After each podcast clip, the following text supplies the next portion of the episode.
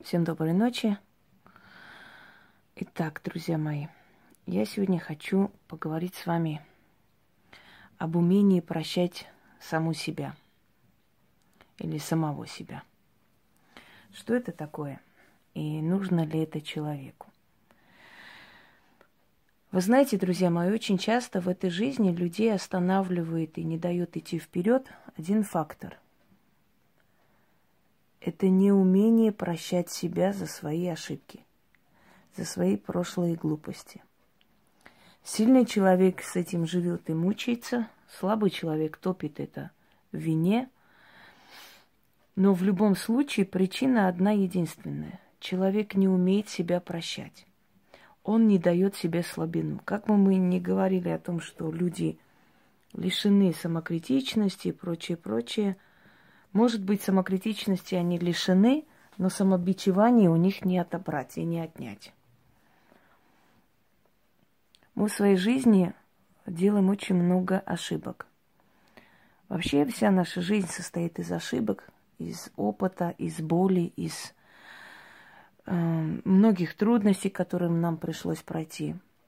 Мы выбираем не того человека, мы влюбляемся не в того человека. Мы можем годы свои и молодость свою потратить не на того человека. Мы не вовремя занимаемся своим здоровьем и в итоге приходим к определенному краху. И в итоге нам приходится потом уже всю жизнь жить, э, скажем так, лишенные определенных радостей, которые для обычного человека составляют часть его жизни. И мы все время себя виним, виним во всем. Мы все время себя обвиняем в том, что мы неправильно себя повели, мы неправильно поступили. В годы молодости мы можем полюбить человека, который совершенно недостоин этой любви. Мы можем много лет пытаться привести его э, к нормальной жизни, мы можем потратить на него свою жизнь, свое время. Может быть, отчасти и внимание, которое должны уделять детям, мы можем уделить этому человеку, желая его спасти, вытянуть, и прочее. А потом, поняв, более повзрослев и поняв, что это все бесполезно, оставляем эту затею, уходим и начинаем ненавидеть себя за то, что мы столько лет отдали этому человеку, за то, что мы могли вот то сделать для своих детей, и это создать, а мы вот это не сделали, потому что мы как дуры сидели, терпели, пытались э, вытянуть, пытались спасти, любили, жалели и так далее. И вот вся наша жизнь состоит из того, что мы что-то делаем, а потом об этом жалеем. Поверну-ка я камеру в эту сторону. У нас сегодня очень активное поле, поэтому отвлекает меня. Нужно ли себя ругать и нужно ли вот это самобичевание, к чему это приведет? Нужно делать выводы из своих ошибок и жить дальше, не повторяя эту ошибку. Потому что если мы себя обвиняем, если мы крутим в голове одно и то же, мы все время возвращаемся к этой точке. Мы снова переживаем одно и то же. Как ни странно звучит, но человек, который женщина, которая, например, освободилась от деспотичного мужа, через некоторое время встречает такого же – и снова начинает жить с таким же и повторяет те же самые ошибки. Казалось бы, недавно за эти ошибки она себя ругала. Но она повторяет эти ошибки вновь, и вновь у нее в жизни появляется человек, который мучает, забирает все ее внимание, всю ее жизненную силу на себя, к себе.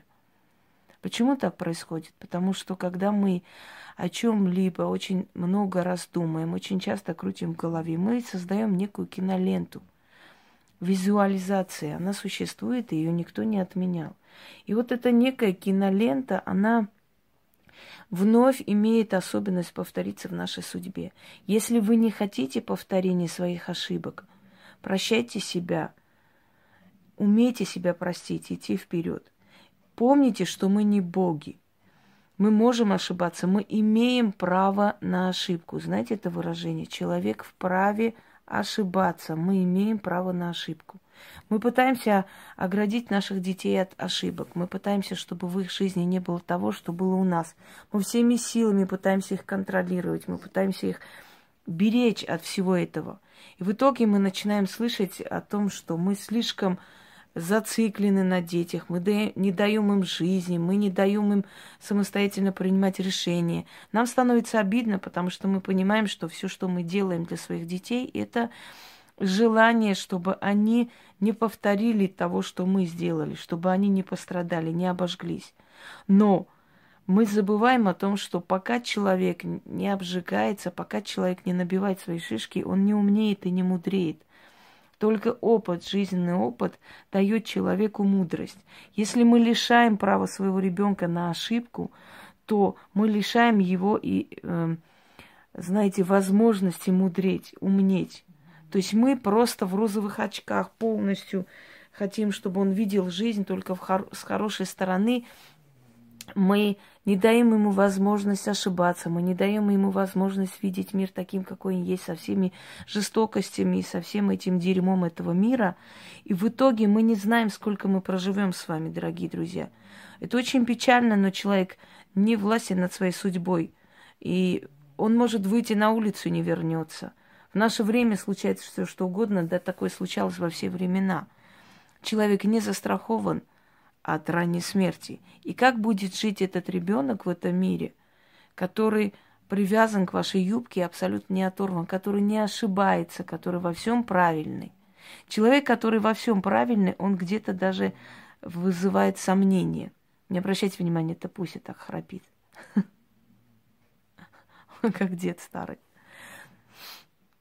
Он э, он вызывает недоумение, он вызывает апатию. Потому что человек, который чрезмерно во всем правильный, он подозрительный. Он либо следит за тем, чтобы его э, биография была чрезмерно безупречно кристальной, либо в нем что-то не так. Э, многие маньяки, серийные убийцы, э, которые потом были как бы арестованы, да, которых поймали, и в советское время их расстреливали, потом уже пожизненно сажали.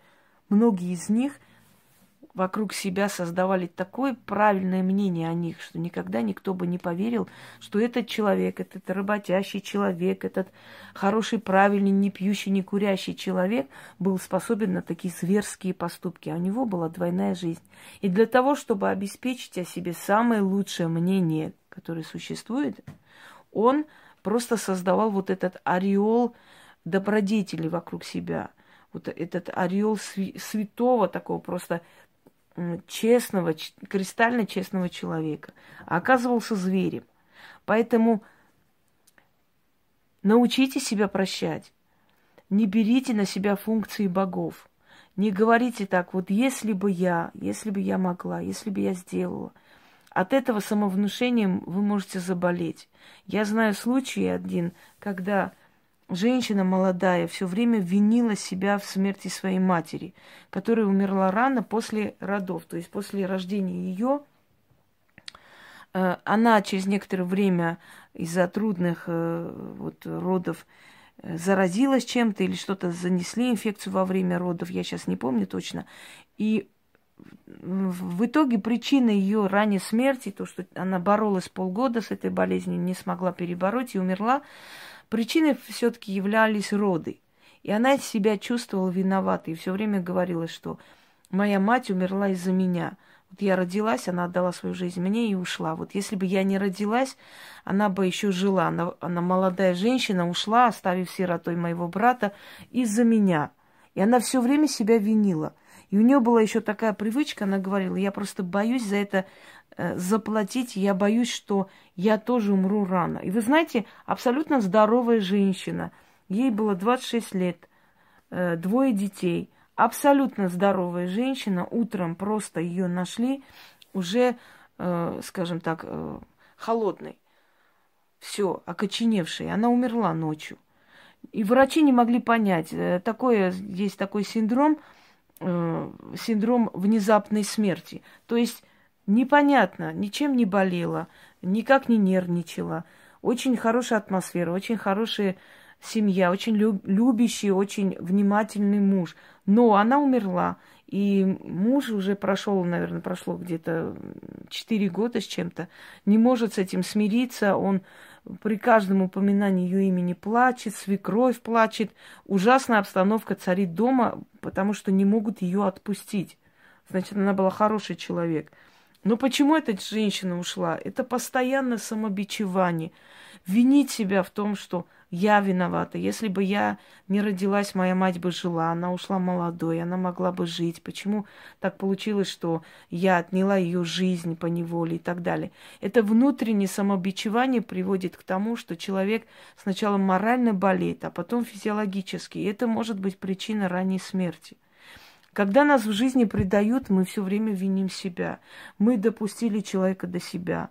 Мы сделали так. Мы слишком много доверяли. Не нужно было это, то. Но мы забываем, что мы не боги. Мы забы... не заб... То есть забываем, что мы можем иногда поддаться тем э, течениям, которые устраивает для, для нас судьба что иногда судьба и силы, которые над нами властвуют, создают определенные ситуации, чтобы мы поумнели. Иногда нашу бдительность притупляют, чтобы таким образом нас проучить и делать нас жестче и сильнее.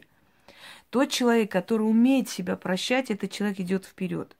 Тот человек, который не умеет все время оглядываться, ему все время стыдно за свое прошлое, за свои ошибки, за свои какие-то глупости, э, большие или маленькие, за неправильный брак. Вот я не оправдала э, э, ожидания родителей и прочее, прочее. Знаете, есть еще такой менталитет, например, э, у народов России и у русского народа это тоже есть, менталитет. Вот что скажут люди, я не оправдала доверие своих родителей, я сейчас возьму, уйду, а я вот против всего мира шла и всем доказывала, что он хороший, а сейчас с каким лицом я вернусь в дом своего отца, что я скажу.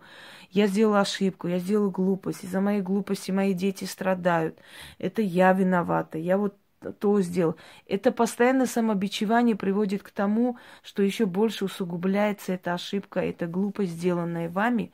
Вы не думаете о том, как это исправить и жить по-другому. Вы думаете о том, как бы это стереть с памяти людей. Но это не сотрешь, это уже факт, который свершился. Мать может себя довести до просто э, сумасшествия, до психических болезней, когда из-за того, что она когда-то там обидела своего ребенка, она не может себе это простить.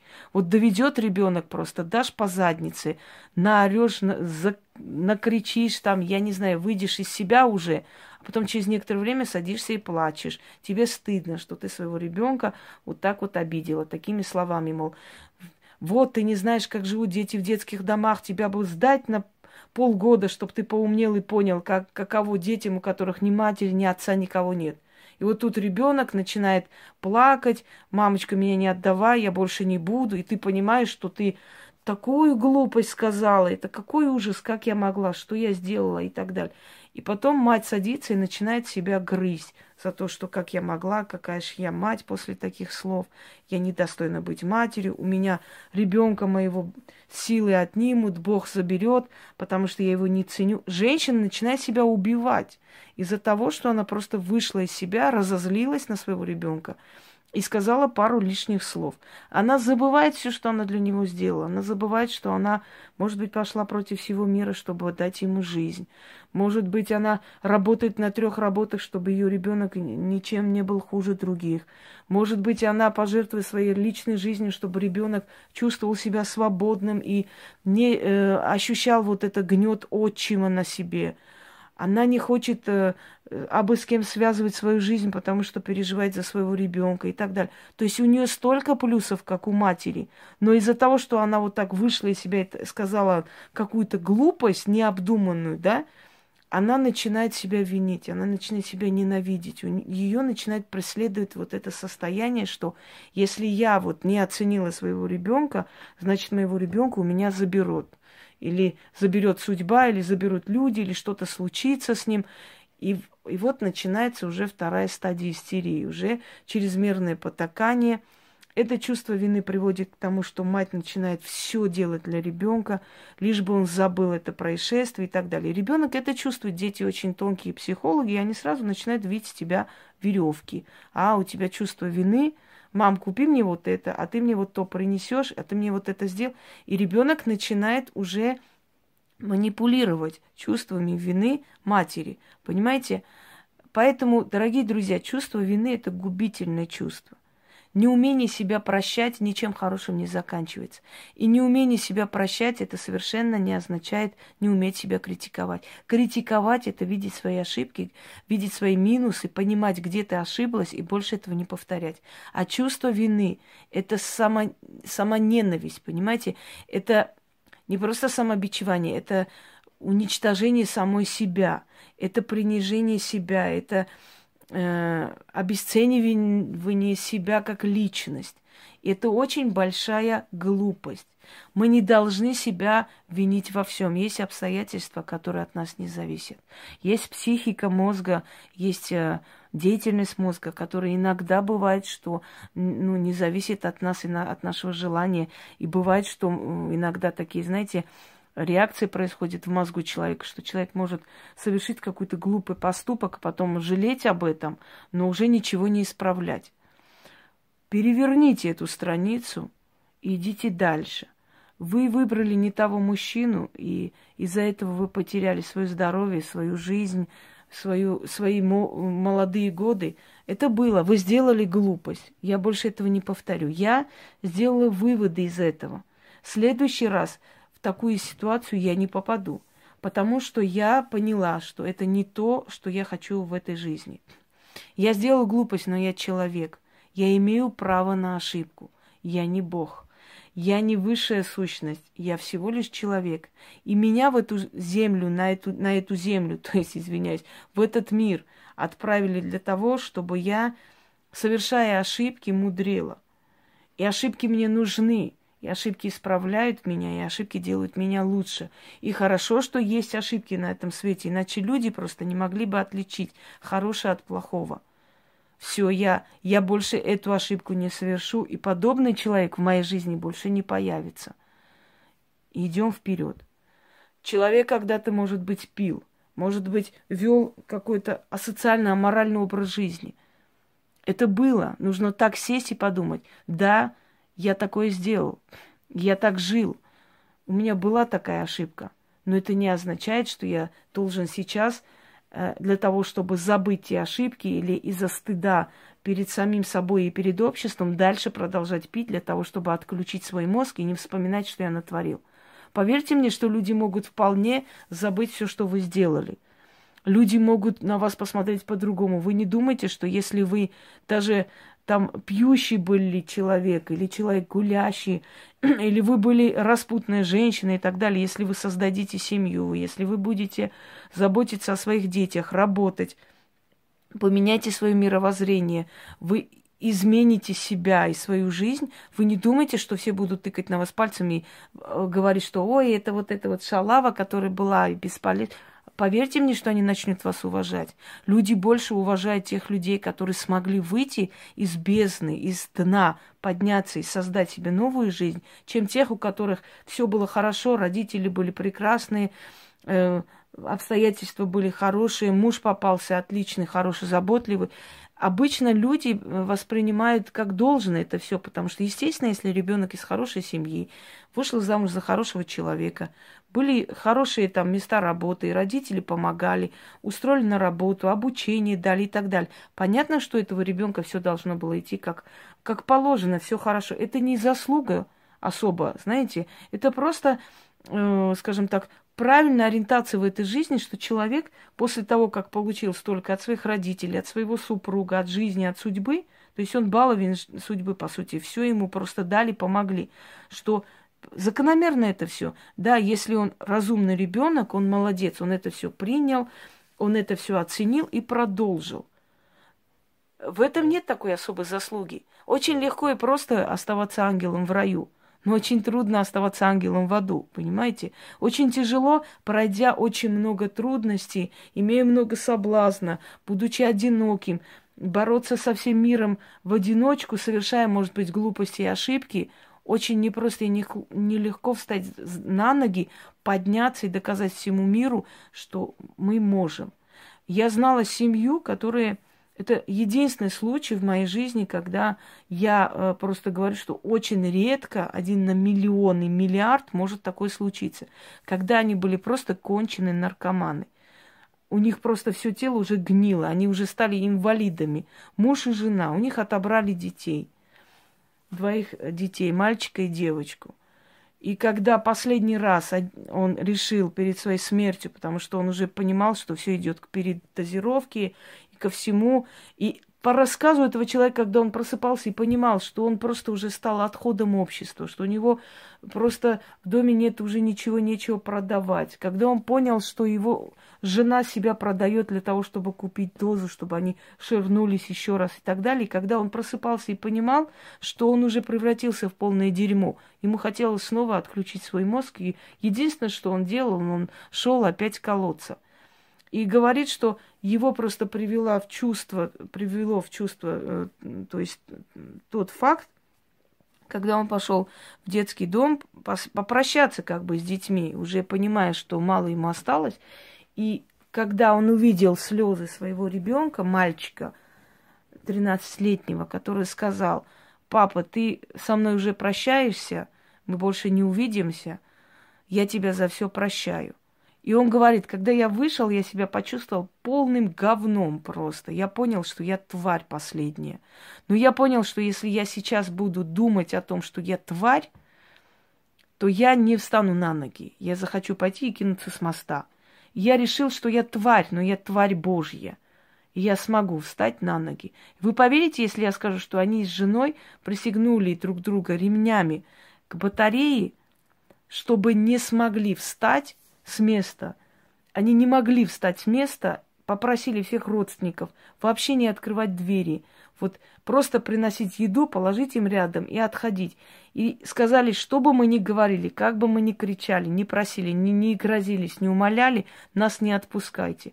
И они вышли из этих ломок, они начали работать. Через два года только после уже лечение, когда уже было закончено, им доверили детей, они вернули детей. Они сейчас люди состоятельные. Они сейчас богатые люди, я не буду их называть. Они были конченые наркоманы. Вот если сравнить сейчас, вот э, насколько эта женщина ухоженная, красивая, она открыла целую сеть парикмахерских, и насколько вот, вот в этой цветущей даме вы никогда в жизни не, не увидите бывшую конченую, худую, костлявую наркоманку, беззубую, понимаете? Но они смогли подняться. И вы думаете, что люди сейчас на улице вот показывают на них пальцем и говорят, ой, наркоманы. Нет. Они говорят, молодцы, ребята, сильные люди. Смогли они все-таки подняться, смогли они победить. Знаете, такое выражение есть у мусульман. Сломать хребет шайтану называется. Это когда человек просто уже от из бездны, из дна, из, из уже канализации просто, извините за выражение, поднимает себя и идет вперед. И этот человек вызывает только уважение, запомните. Поэтому вы не думайте, что если вы человек падший в этой жизни, если в этот момент вы себя считаете уже падшим, уже конченным человеком, у которого уже ничего не меняется и не изменится, и если вы с этой мыслью смирились, что всю жизнь над вами будут глумиться, смеяться, вы очень зря это делаете. Этот момент в вашей жизни вам был дан для того, чтобы вы закалились. И вы не властны над судьбой. Иногда судьба нам подкидывает такие вещи, которые ну просто никак от нас не зависят. Как бы мы ни говорили, что все в наших руках, в наших руках захотеть. Когда мы захотели, нам судьба дает. Когда мы не хотим, нам судьба не даст. Есть э, в Евангелии такой момент, когда Иуда готовился предавать, и Христос, глядя ему в глаза, говорит, Грех ждет тебя возле дверей, но ты можешь овладеть этим грехом, а можешь поддаться. То есть он ему сказал, в твоих руках предать меня или нет. Он есть у тебя в мыслях, он уже ждет тебя, но ты, только ты решаешь, превратиться в предателя или не сделать этого. Вот вдумайтесь в эти слова. Дорогие друзья, очень многие, очень многие известные люди мира, истории были греховные, конченые люди, люди, которые уже были просто никем в этом мире. Но они оставили свой след в истории. Одна из них э, византийская императрица Зоя Феодора. Ее имя Зоя, а так второе имя Феодора. Она была проституткой. И она была известной гетерой. К ней, к ней приходили э, очень много знаменитых людей, она была красивая женщина, но она была одна из самых развратных женщин Рима. И однажды э, наведался к ней, императоры имели такую привычку ходить по борделям, уж не знаю, видимо, что-то такое привлекало. И наведался к ней слабовольный, слабохарактерный, э, жалкий внутри, в принципе, в душе человек, император Феодор.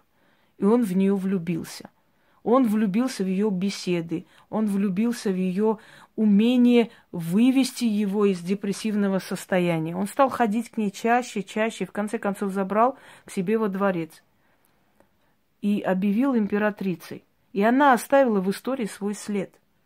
Она обустроила Рим, она открыла школу для бедных, она очень много сделала, хотя она была проституткой, но она сделала больше, чем те высокородные дамы, которые были в Римской империи. В конце концов, церковь канонизировала ее как святую Феодору. Так что это означает, что не все было кончено для этой женщины. Просто эта женщина не оглядывалась, кем она была, что она делала в прошлой жизни. Она решила, что ей дан шанс, и она этот шанс использует. Вспомните Эвиту, Эву Перрон. Ее супруга выбрали на выборах только благодаря ей. Девочка из трущоб. Гулящая, бродяга, девочка, у которой не было будущего и ничего. Она поднялась. Она добилась таких высот, что в Аргентине ее считают святой. Когда Мадонна должна была сыграть или сыграла, сейчас не помню, по-моему, этот фильм убрали с проката, роль Эвы, Эвы Перрон, так народ восстал – что святую Эву играет какая-то развратная Мадонна.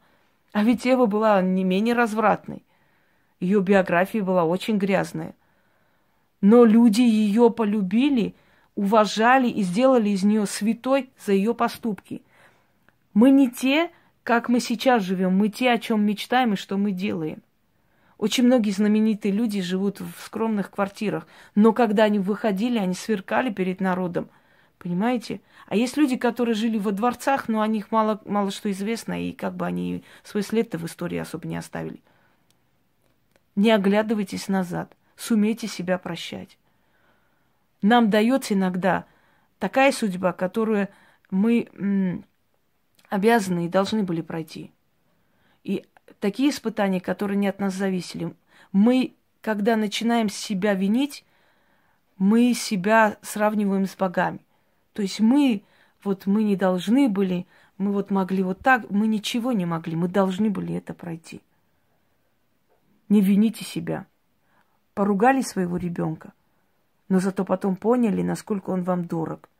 И он понял, что он вами манипулировать не может. Ему тоже это было уроком. Простите себя за это, потому что вы достойная мать, вы для него очень много делаете. А выйти из себя может каждый человек, даже святой человек может иногда выйти из себя и высказать нечто такое, за что потом будет не очень хорошо себя чувствовать. Но это не делает вас преступником. У вас было недостойное прошлое. Простите себя и начните новую жизнь. И поверьте мне, что люди не будут тыкать на вас пальцем. Не думайте о том, что о вас думают люди и окружающие. Жизнь человека меняется только тогда, когда человек перестает реагировать на вот эти внешние факторы. Если сидеть и читать всюду и везде, что о тебе пишут, что о тебе говорят, что там про тебя сказали, можно сойти с ума. Можно обесценить себя, потому что когда ты интересуешься тем, сколько грязи про тебя льют и говорят – насколько тебя пытается опустить, и насколько пытается обесценить и обнулить тебя как человека, ты начнешь это впитывать. Со временем ты начнешь верить в это. Потому что человек, он мнителен, он начинает думать, ну если столько людей так говорят, может, правда это так и есть? Я не могу понять, почему они так говорят, это же не так. Они так говорят, потому что они знают, что ты это читаешь, видишь, и они пытаются как можно больше воздействовать на тебя, принизить тебя – и вот если ты будешь на это обращать внимание, не прощать себя за мелкие какие-то ошибки, ты не пойдешь вперед. Научите себя прощать. Я сделал ошибку. Я сделал глупость. Я неправильно себя повел. Но больше этого не будет. Я понял, сделал выводы. Самобичевание – это самая страшная вещь на этом свете. Самобичевание превращает человека в раба – этого греха, этого поступка, который он совершил. Именно на это нацелена и строится религия. Вини тебя во всем. Ты хочешь много есть? Грех э, чревоугодия. Ты любишь человека? Прелюбодеяние. Ты хочешь красиво жить? Горделивость. Ты хочешь выглядеть красиво? Нескромность. Ты хочешь богато жить? Э, как он там еще хлеще? Я уже забыла, как он называется. Это, это вообще там какой-то, э, скажем так, да, грех высокомерия. То есть все, что нужно человеку для того, чтобы чувствовать себя самодостаточным, счастливым, это все грех и плохо. И за это надо себя винить и ненавидеть. Вот это приводит к тому, что человек превращается в раба. А рабом управлять очень легко. Не становитесь рабом своих ошибок. Пусть ваши ошибки, ваши неправильные поступки не управляют вашей жизнью, вашим разумом. Вы сделали, вы имели право на ошибку. Вы вышли не из-за того человека, вы имели право любить. Это он. Он сделал ошибку, что вас потерял, а не вы сделали ошибку, что любили его и пытались его спасти. Это он был идиотом, а не вы, что вы были с ним рядом. Вы были достойный человек. Вы были порядочный. Вы пытались его спасти.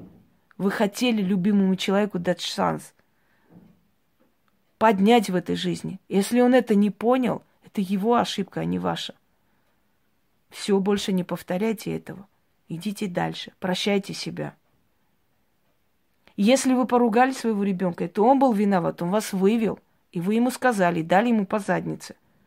Не потому, что вы монстр, а потому, что вывел ребенок и заслужил таких слов. Прощайте себя – и найдите другой способ в следующий раз с ним поговорить, если он так себя еще раз поведет. Научите себя прощать, дорогие друзья. Только тот человек поднимается и добивается своей цели, который умеет себя прощать. Себя самого. Не возвышать, не э, как бы обожествлять свои глупости. Не путайте это. Не быть лишенным самокритики. Это совершенно разные вещи не убивать себя медленно, не опустошать себя из-за того, что вы могли что-то сделать и не сделали. Если вы не сделали, значит, в этот момент вам не дано было это делать. Значит, вам это было не позволено. И не от вас это зависело, а от силы судьбы, которые нами управляют. И иногда мы живем так, как оттуда решили, как оттуда дали сценарий, а не потому, что мы так хотели – Всем удачи и всех благ.